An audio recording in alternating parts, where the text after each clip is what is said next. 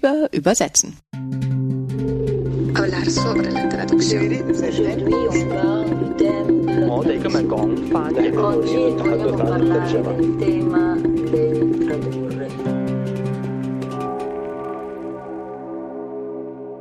Herzlich willkommen zur zweiten Folge von Über Übersetzen. Larissa Schippel und ich, wir haben uns ja beim letzten Mal ein bisschen in die Wissenschaft reingewagt und über Übersetzen gesprochen.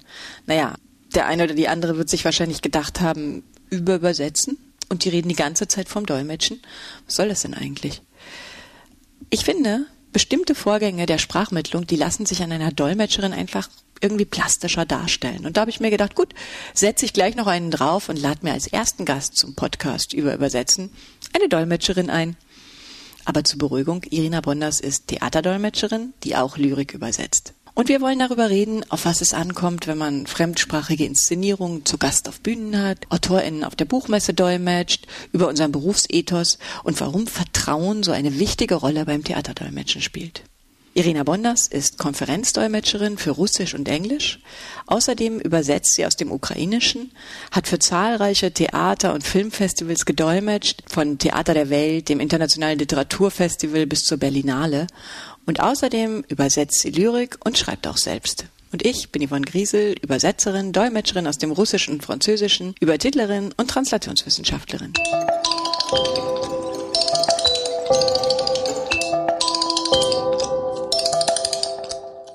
Du kommst aus einer Künstlerfamilie. Genau, ja. Und bist Dolmetscherin geworden. Das ist ja, was ja, haben denn da deine ja. Eltern überhaupt so gesagt?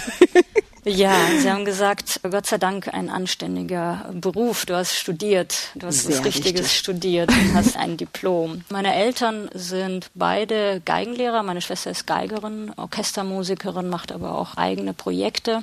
Und was ich von Ihnen gelernt habe in erster Linie ist viel über Auftritt und Performance und Umgang mit Nervosität, Selbstüberwindung, dass es auch sehr wichtig ist, dass es der einzige Weg ist, an sich selber zu wachsen, sich selber zu überwinden. Frustrationstoleranz natürlich auch, weil eben die Auftritte von professionellen Interpretinnen nicht immer so laufen, wie sie wollen oder meistens nicht. Und wenn wir ganz ehrlich sind, ist es auch bei Dolmetschen nicht anders.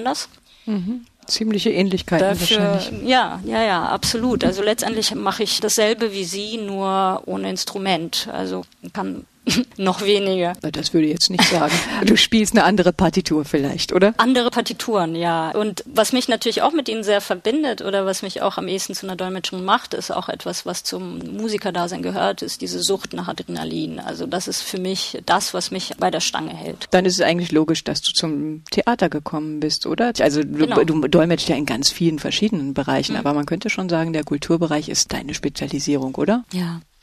Wie ist das denn so im Theater? Also wenn man sich das jetzt so vorstellt, wie funktioniert denn so ein Dolmetschprozess? Weil es gibt ja so verschiedene Stufen. Das heißt, wir dolmetschen einerseits so eine Probe. Also Proben habe ich tatsächlich auch gedolmetscht Ja. und das ist tatsächlich alles komplett anders. Also Proben, Dolmetschen kann zum Beispiel beinhalten, dass du auf einmal rennen musst durch den ganzen Saal und wenn du dann angekommen bist, dann, dann schubst dich der Regisseur wieder weg, weil er Platz braucht und so weiter und so fort. Also es ist ein ganz anderer Arbeitsprozess. Äh, Genau. Aber trotzdem braucht man ja eigentlich eine gewisse Professionalisierung, weil ich habe oft erlebt bei diesen Probenprozessen, du hast eine russische Gruppe, die arbeitet mit deutschen Technikern zusammen oder Technikerinnen. Und es gibt wahnsinnig viel Missverständnisse. Und man kann das zwar dolmetschen, das heißt die Worte und die Inhalte und das alles kann man dolmetschen und trotzdem gibt es diese großen Barrieren, die man so überbrücken muss im Probenprozess. Ja. Und es sind ja meistens doch ganz andere Dinge noch, die man da beachten muss. Also so Kleinigkeiten wie, wenn der Regisseur mit seinen SchauspielerInnen spricht, du stehst an der falschen Stelle. Also ich stehe meistens so ein bisschen hinter ihm und sage dann an, guckt ihn an und ich spreche. Dann funktioniert's. Und wir hatten eine andere Produktion, da hat jemand so schräg an der Seite gestanden. Das heißt, die SchauspielerInnen, die wussten nicht mehr genau, wo sie ihren Fokus hin tun sollen und haben dann hinterher gesagt, der Regisseur war unerträglich arrogant, weil der hatte so eine Distanz ausgestrahlt. Also das sind so Sachen, die sind wahrscheinlich ziemlich wichtig, ne, in Ja. Probenprozessen. Ja, Und was ist dann deine Aufgabe als Dolmetscherin? Also, weil die streiten sich ja. Also es ist ja so meine Erfahrung. Ja. Sie streiten sich unglaublich und man ja. steht dazwischen und denkt sich so. Ja. Also die Rolle ist natürlich von Mal zu Mal unterschiedlich. Also es ist auch unter Umständen ein Deeskalieren. Und ich würde sagen, dass es grundsätzlich bei jeder Translation ein Ziel gibt. Also zumindest, wenn wir davon ausgehen, dass es eine Kommunikation, was äh, davon gehen ihr wir aus, ja. besprochen habt, und wenn wir davon ausgehen, dass eben äh, jede verdolmetschte Kommunikation auch eine Kommunikation ist, dann hat sie einfach ein klares Ziel. Und der Dolmetscher, die Dolmetscherin muss verstehen, dass es dieses Ziel gibt. Ich versuche immer noch so ein bisschen dich dahin zu kriegen, dass du so, wie ist es ganz konkret? Wie sieht das ganz konkret aus? Also wenn du auf der Bühne bist, wie machst du das? Bleibst du bei dem Regisseur, bei der Regisseurin? Mhm. Schließt du dich eher den SchauspielerInnen an oder läufst du hin und her? Wie kann man sich das vorstellen? Also auch da sollte man versuchen, neutral zu bleiben sozusagen. Also eine Äquidistanz zu wahren. Eine was? Äquidistanz. Also ja, gleiche Distanz zu allen. Mhm. Und eben auch das, was ich gelernt habe dank meiner Eltern, ist, dass Kunst jetzt auch nicht irgendwie so was ganz Besonderes ist und KünstlerInnen als Menschen jetzt nicht irgendwelche Übermenschen sind. Also ich habe jetzt nicht extrem viel Respekt mhm. und ich interpretiere auch nicht zu viel rein in Situationen, die entstehen im Proberaum oder die zwischenmenschlich entstehen. Das heißt, es sind trotzdem natürlich immer Situationen im Berufskontext.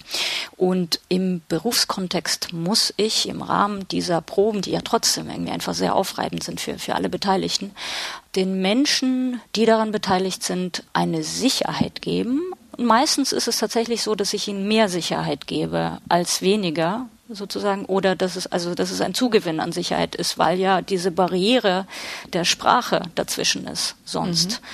Und deswegen würde ich sagen, dass äh, in diesen Kontexten dieser Job eigentlich fast schon ein psychologischer ist. Also so habe ich das in, in den letzten Malen erlebt.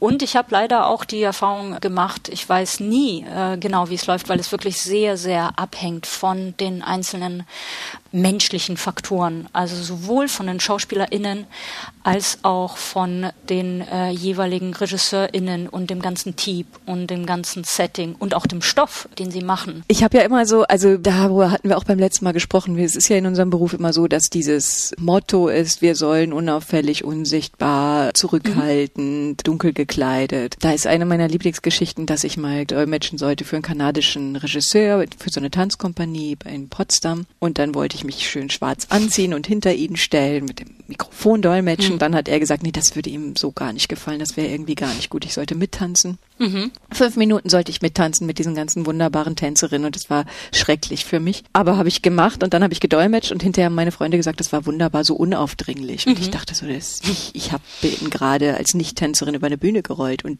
seitdem frage ich mich, dieses unauffällig, ob das überhaupt ja. so ein Ding ist. Wie ist das, wenn du dolmetscht auf der Bühne in diesen, ja auf der Bühne, sei es jetzt in den Proben oder auch für die Inszenierung? Was hast du da für Erfahrung? Also zum einen, was du gesagt hast mit äh, auf der Bühne oder bei den Proben, das sind grundsätzlich sehr, sehr unterschiedliche Prozesse und das ist natürlich auch sehr wichtig, auch im Kopf zu behalten. Mhm. Und auch das Dolmetschen im Theater, also auf der Bühne, ist ein grundsätzlich anderer Prozess als die Übertitel. Das heißt, auch der Übersetzungsprozess selber ist ein ganz anderer.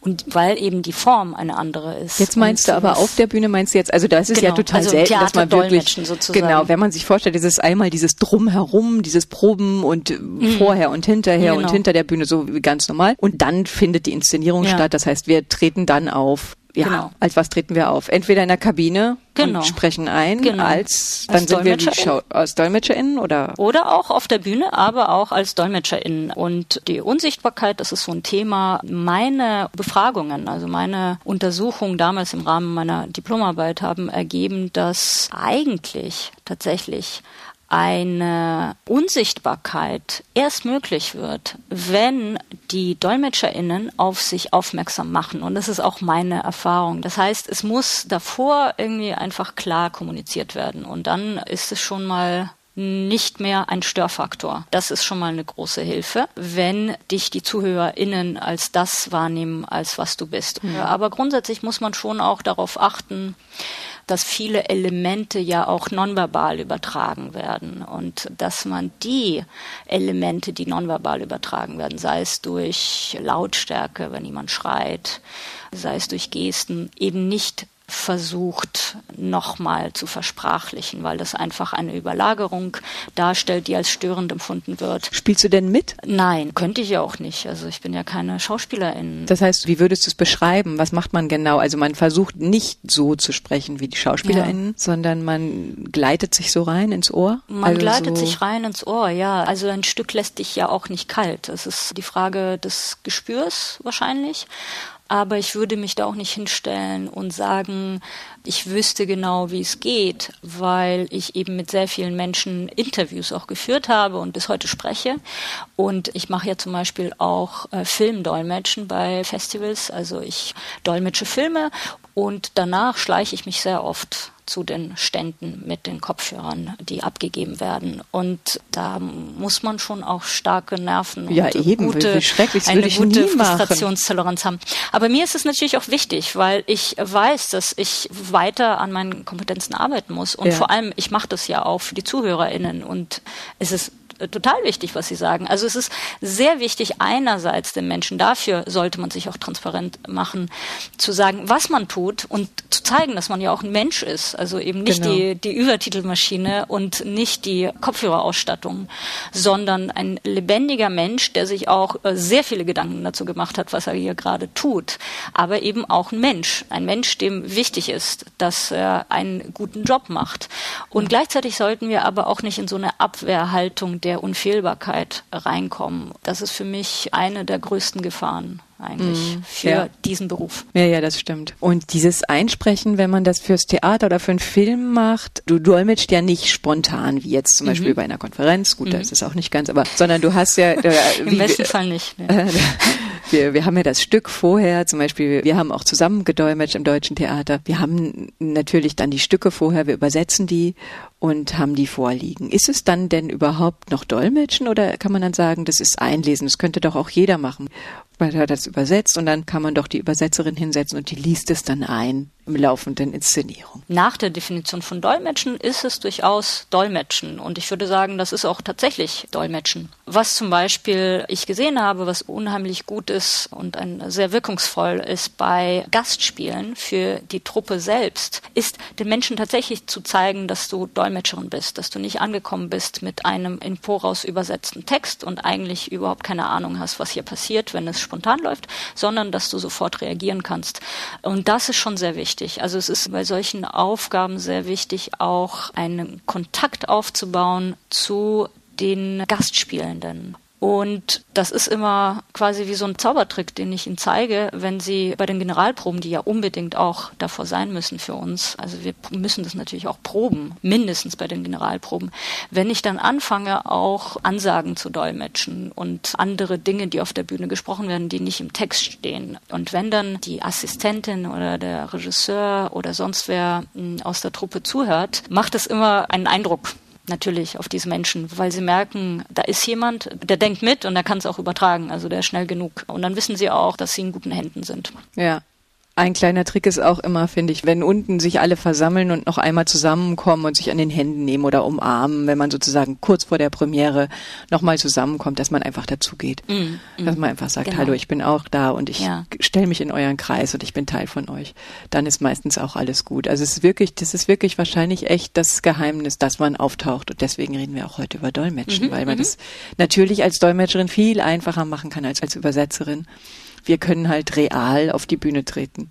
Das stimmt. Wahrscheinlich, ja. Also ja und nein, genau, weil wir gleichzeitig eben äh, damit klarkommen müssen, dass wir da sind und doch nicht da sind. Also Aber das ist, ist wahrscheinlich unser etwas, Beruf. Genau. Das ja. ist etwas, das ist trotzdem gewöhnungsbedürftig. Genau. Und wie ist es? Also das sind jetzt diese Sachen wirklich ganz spezielle Bereiche. Dieses Theaterdolmetschen macht wahnsinnig viel Spaß, aber das ist wirklich selten. Das machen wenige ja. Leute. Das wird auch viel zu selten gemacht, meiner Meinung nach, weil das ist eine tolle Form, ein Theaterstück zu übertragen, einfach. Das wird in anderen Ländern beispielsweise viel mehr gemacht. Also das ist auch eine Frage der Gewohnheiten. Oder dieses Filmdolmetschen, was die Menschen aus Ostdeutschland sogar oder aus den postsowjetischen Ländern, aus dem Ostblock viel besser kennen als aus dem Westen. Weil die Filme sowieso immer genau. im Voice-Over gezeigt werden. Oder und Untertitel. Auch, ja. Genau. Und ja. auch, das fand ich immer so lustig in Russland, wenn man seine Freunde fragt, findet ihr Untertitel am besten oder synchronisierte Fassung und die sagt, nö, dieses Voice-Over, das passt mir eigentlich am besten, wenn ja. jemand drüber spricht und denkst dir so, das ist doch nur eine finanzielle Sache. Ja.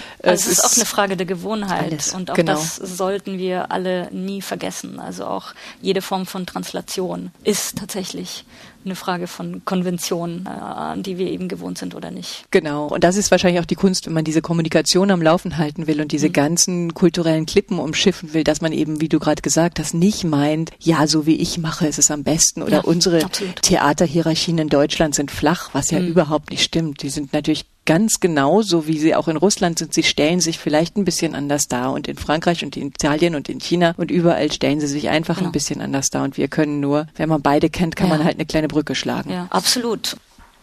Was ist denn dein Berufsethos? Also ich, ich sehe das tatsächlich so, dass, und das haben mir auch meine Eltern beigebracht, ob sie wollten oder nicht. Ich glaube, sie haben sich das eigentlich anders vorgestellt. Sie hätten sich bestimmt gefreut, wenn ich jetzt verbeamtete Lehrerin wäre oder fest angestellt in einem IT-Unternehmen. Aber was sie mir auch vermittelt haben, ist, dass ich brennen muss dafür, was ich tue. Dass es mir wirklich wichtig sein muss und dass der Beruf eben mehr ist als Geld und Sicherheit. Dass es etwas ist, was einem auch äh, vor allem persönliche Freude und Erfüllung Erfüllung bringen muss. Und diese Erfüllung muss immer auch alle negativen Seiten überwiegen. Wenn man jetzt auf der Buchmesse für eine Autorin dolmetscht, mhm. wie bereitest du dich davor? Liest du denn alle Bücher von ja, den Autoren? Äh, alle nicht, aber eben deswegen ist es unglaublich wichtig zu wissen, worauf der Moderator, Moderatorin hinaus will.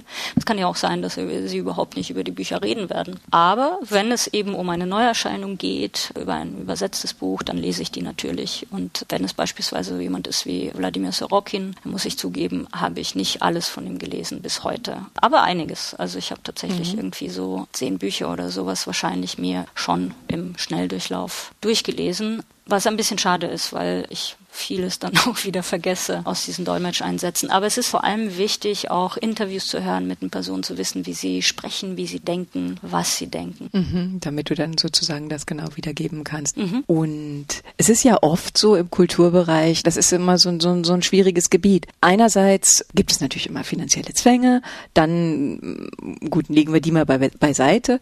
Aber auch so ist es so, nehme ich eine professionelle Dolmetscherin, mhm. die ihren Tagessatz hat, die sich gut vorbereitet, die sozusagen sozusagen genau weiß, was sie tut. Oder nehme ich jemand aus dem Kulturbereich, der auch beide Sprachen kann, mhm. weil ich denke, der kennt sich im Theater besser aus, der ist sowieso im Literaturbetrieb zu Hause, der kommt jetzt auch nicht bei einem philosophischen Zitat ins Stocken. Wie schätzt du das ein? Was ist da besser, was ist schlechter? Wie kommt es überhaupt dazu? Ja, das ist natürlich eine schwierige Frage. Ich würde aber auch bezweifeln, selbst eine, eine Person aus dem Kulturbetrieb oder Bereich, dass diese Person eben nicht ins Stocken kommen würde bei einem philosophischen Zitat, vor allem wenn es um die Übersetzung geht. Also es ist durchaus schon auch etwas, was ernst betrieben werden muss und eben tatsächlich im Hinblick auf die Übersetzung, nicht im Hinblick nur eines eigenen Interesses. Also jemand, der im, im Kulturbereich arbeitet und zufälligerweise zwei Sprachen spricht, weiß noch lange nicht, wie er aus der einen Sprache etwas in die andere bringen kann.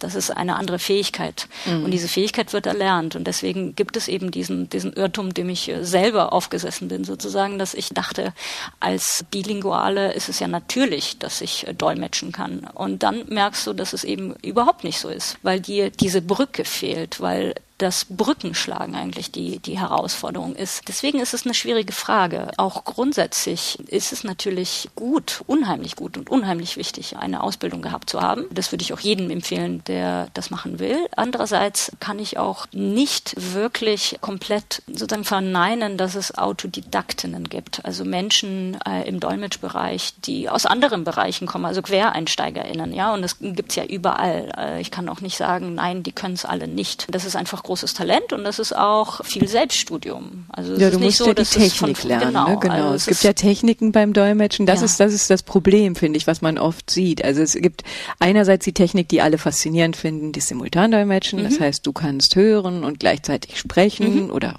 fast gleichzeitig in der anderen Sprache. Aber ich finde auch beim Konsekutivdolmetschen auf der auf dem Podium ja. sieht man halt sehr oft, es ist auch einfach eine handwerkliche Fähigkeit, sich Notizen zu machen und in der Lage zu sein, sich fünf Minuten einen komplexen Beitrag anzuhören und den dann genauso komplex wiederzugeben, ohne dass man in 30 Sekunden zusammenfasst, ja, ja. er hat gesagt so und so. Ja, und das ist tatsächlich bei Konsekutivdolmetschen sogar die, die größere Herausforderung, finden zumindest viele. Also das erfordert viel mehr Kapazitäten. Und auch übrigens die Tagessätze für Konsekutivdolmetschen sind eigentlich höher als für Simultandolmetschen, äh, mhm. weil es eben eine, eine größere Anstrengung ist, da die ganze Zeit so da zu sein und eben auch, auch noch sichtbar zu sein. Naja, und, und ja auch die gleiche stilistische Ebene zu reproduzieren. Ne? Beim Simultandolmetschen, ja. da sprichst du gleichzeitig und hörst gleichzeitig, da sind sozusagen die Ansprüche ja. nicht so hoch ja. an deine Sprachebene. Mhm. Und beim Konsekutivdolmetschen bist du ja auch dann wirklich wie eine Musikerin im Rampenlicht und dann geht der Scheinwerfer auf dich und dann musst du wirklich einen schönen Text produzieren. dann kannst du auch nicht mehr dich rausreden und sagen, das Verb war an der falschen Stelle, sondern dann soll sollte es sich genauso schön anhören wie der Philosoph oder Wissenschaftler oder Regisseur oder Regisseurin, die das gerade gesagt also, hat. Also natürlich würde ich den Anspruch haben, das immer zumindest so anzustreben, aber vor allem dieses Abspeichern ist dann das Problem. Also dass du alles mitschreibst und dass du das dann zu einem Text konvertieren musst. Und das ist schon fast eher eine Form der Übersetzung im Kulturbereich beispielsweise. Also wenn ich dann einen Autor, eine Autorin dolmetsche, die sehr schön sprechen, sehr komplex sprechen, und sehr lang, das passiert ja auch nicht selten, dann muss ich das danach in einen schönen, komplexen deutschen Text verwandeln. Und zwar einen Text, der auch den deutschen Konventionen entspricht. Mhm. Und wie kommt es dazu, dass oft im Kulturbereich gedacht wird, dass so professionelle Dolmetscherinnen dafür nicht so geeignet sind? Wie kommt das mhm. dazu? Das ist einfach ein großer, großer Irrtum, weil es eben um eine andere Fähigkeit geht. Es geht hier nicht um die Sprache, die Sprachkenntnis, sondern es geht um den Sprachtransfer, der wichtig ist und um viele andere Faktoren. Aber das schon alleine ist einfach eine andere Kompetenz. Und ich glaube tatsächlich, dass es auch so ein Image gibt, was auf viele Menschen im Kulturbereich meiner Erfahrung nach abschreckend wirkt. Also sie wollen irgendwie schon von vornherein nicht so gerne mit Dolmetschern zu tun haben, mit Dolmetscherinnen, weil das sind so ganz suspekte Menschen, die sprechen dann von, äh, von Honoraren und Geld und, und sowas und mhm. Vorbereitungsmaterial. Das ist das eine und das andere ist aber natürlich auch leider, weil es eben auch ein so schmales Segment wiederum ist, der Kulturbereich, und weil es auch viele Missverständnisse in der Gesellschaft darüber gibt, einige oder vielleicht auch ein substanzieller Teil der Kolleginnen, dass es ja auch nur so um so allgemeine Themen geht und äh, eigentlich alles ganz leicht ist. Es ist ja nur so, äh, so ein bisschen allgemeines Blabla und dass man sich auch nicht so dafür vorbereiten sollte. Und das spiegelt sich dann natürlich auch wieder dann in den Veranstaltungen. Das ist aber genau. tatsächlich eben so, dass man sich nicht äh, im klassischen Sinne so vorbereiten kann wie auf eine Konferenz zu einem Fachthema oder ich weiß nicht, zu Wasserstoffwirtschaft beispielsweise, ein aktuelles Beispiel. Mhm. Aber man muss trotzdem viel mitbringen. Und das ist, glaube ich, hat, hat mit der intrinsischen Motivation zu tun, aber eben auch mit einem langen, ausgedehnten Lernprozess im Kulturbereich in Hinblick auf den Sprachtransfer. Das heißt, es reicht eben nicht, dass ich gerne Bücher lese, sondern ich muss auch ein Interesse und die Motivation haben, die Ambition haben, verschiedene Sprachen zu vergleichen. Ja, und für die Vorbereitung jetzt ganz konkret im Kulturbereich brauchst du deine Allgemeinbildung, brauchst du deine mhm. literarische Allgemeinbildung, mhm. die kannst du natürlich nicht mal ebenso dir reinpauken. Genau. Ja. Und selbst wenn, deswegen bin ich gerade auf die Bücher zu sprechen gekommen, selbst wenn du jetzt alle Romane liest von der Autorin, von dem Autor, kann es gut sein, dass ja. es noch nicht reicht, weil er wird natürlich andere ansprechen. Ja. Er wird sich in einem literarischen Zirkel bewegen, er wird bestimmte Philosophen zitieren. Mhm. Das ist wahrscheinlich das, was du auch meintest, dann so bereitest du dich vor. Ja. Das ja. ist das. Deswegen guckst du dir vorher Interviews an. Genau, also du guckst dir vorher ein bisschen an, auf wen. Absolut. Das ist eben das Spannende am Dolmetschen, dass du in den Kopf einer Person schaust in der jeweiligen Situation. Und deswegen musst du wissen, äh, wie so eine Art Profiler, wie sie denkt, wie sie die Gedanken äußert, was vielleicht unter Umständen dahinter steht. Und alles, was ich gesagt habe, auch mit dem Ziel und so weiter, das soll jetzt nicht irgendwie manipulativ klingen oder trivialisierend. Also es geht nicht darum, dass ich mich hinstelle und sage, ich weiß es.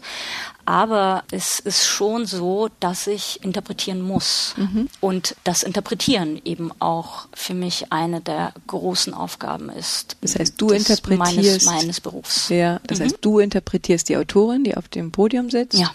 In oder der konkreten Situation. In der konkreten genau. Situation. Oder, du, ja. oder du interpretierst auch die Inszenierung auf der Bühne. Mhm. Mhm.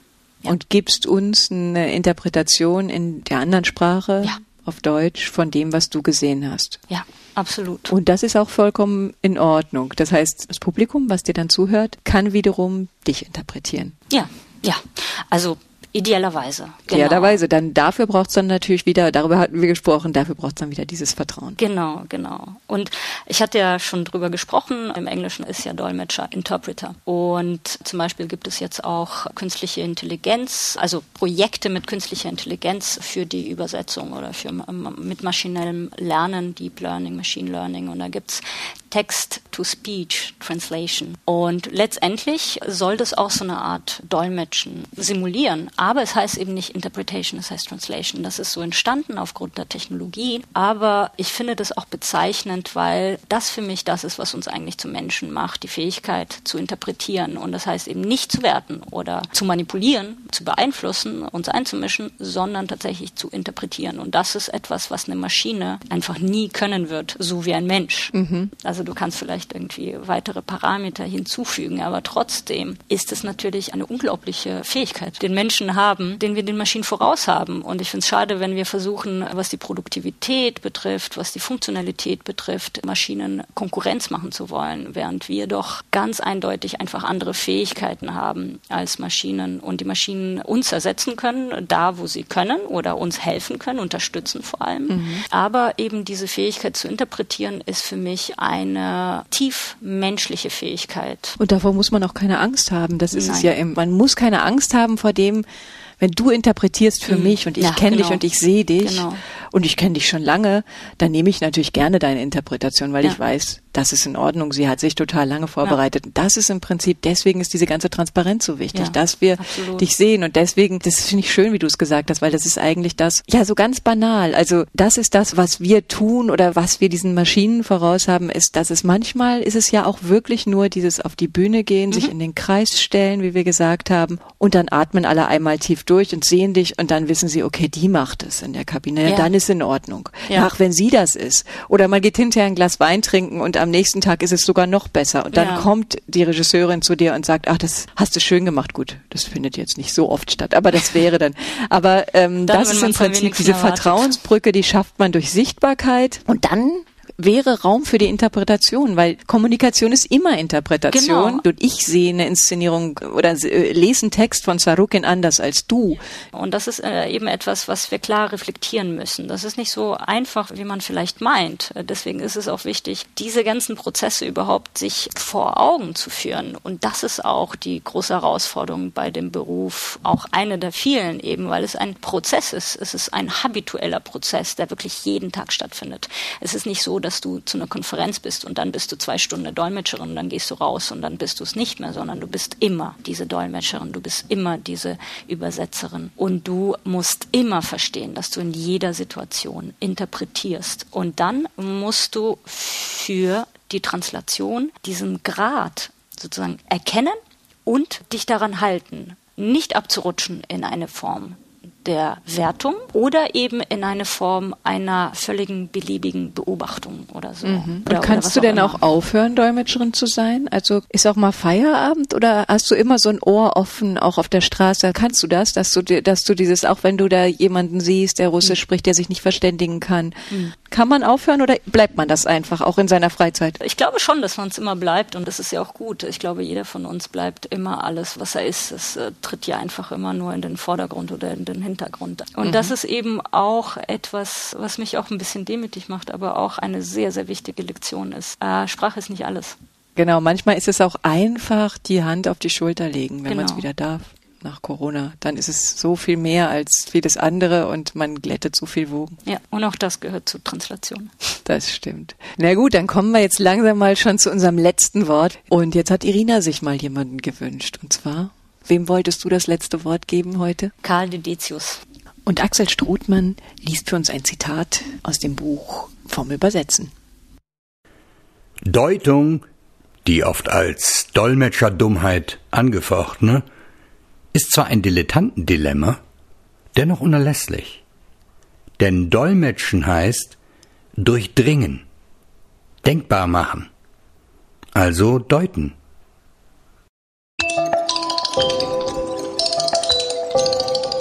Das waren Irina Bonders und Yvonne Griesel im Gespräch über Dolmetschen. Vielen Dank fürs Zuhören. Wir hoffen, es hat ein bisschen Spaß gemacht und auf unserer Website www.überübersetzen.de verlinken wir alle Informationen zu dieser Folge, ein paar interessante Texte, ein bisschen Literatur und in der nächsten Folge spreche ich wieder mit Larissa Schippel und diesmal schauen wir uns an, was es mit dem Zweck der Übersetzung so auf sich hat. Und wenn Sie mögen, abonnieren Sie über Übersetzen auf Spotify und überall, wo es Podcasts gibt. Und bei Apple Podcast freuen wir uns auch über Bewertungen. Empfehlen Sie uns weiter oder diskutieren Sie mit uns auf Facebook oder Instagram. Und wenn Sie oder ihr Fragen habt, Anregungen oder Kritik, dann könnt ihr uns auch gerne per E-Mail kontaktieren. Schreibt einfach an podcast.sprachspiel.org. Wir freuen uns auf jeden Fall über Feedback. Dankeschön. Hoffentlich bis zum nächsten Mal. Wij willen vertalen. Wij willen tolken. Redet wir doch übers Übersetzen. И, por supuesto, hablar de la traducción. Переводить, переводчица, переводчик, переводчик. Обсуждаем наши переводы. Переводить. Ты переводчица?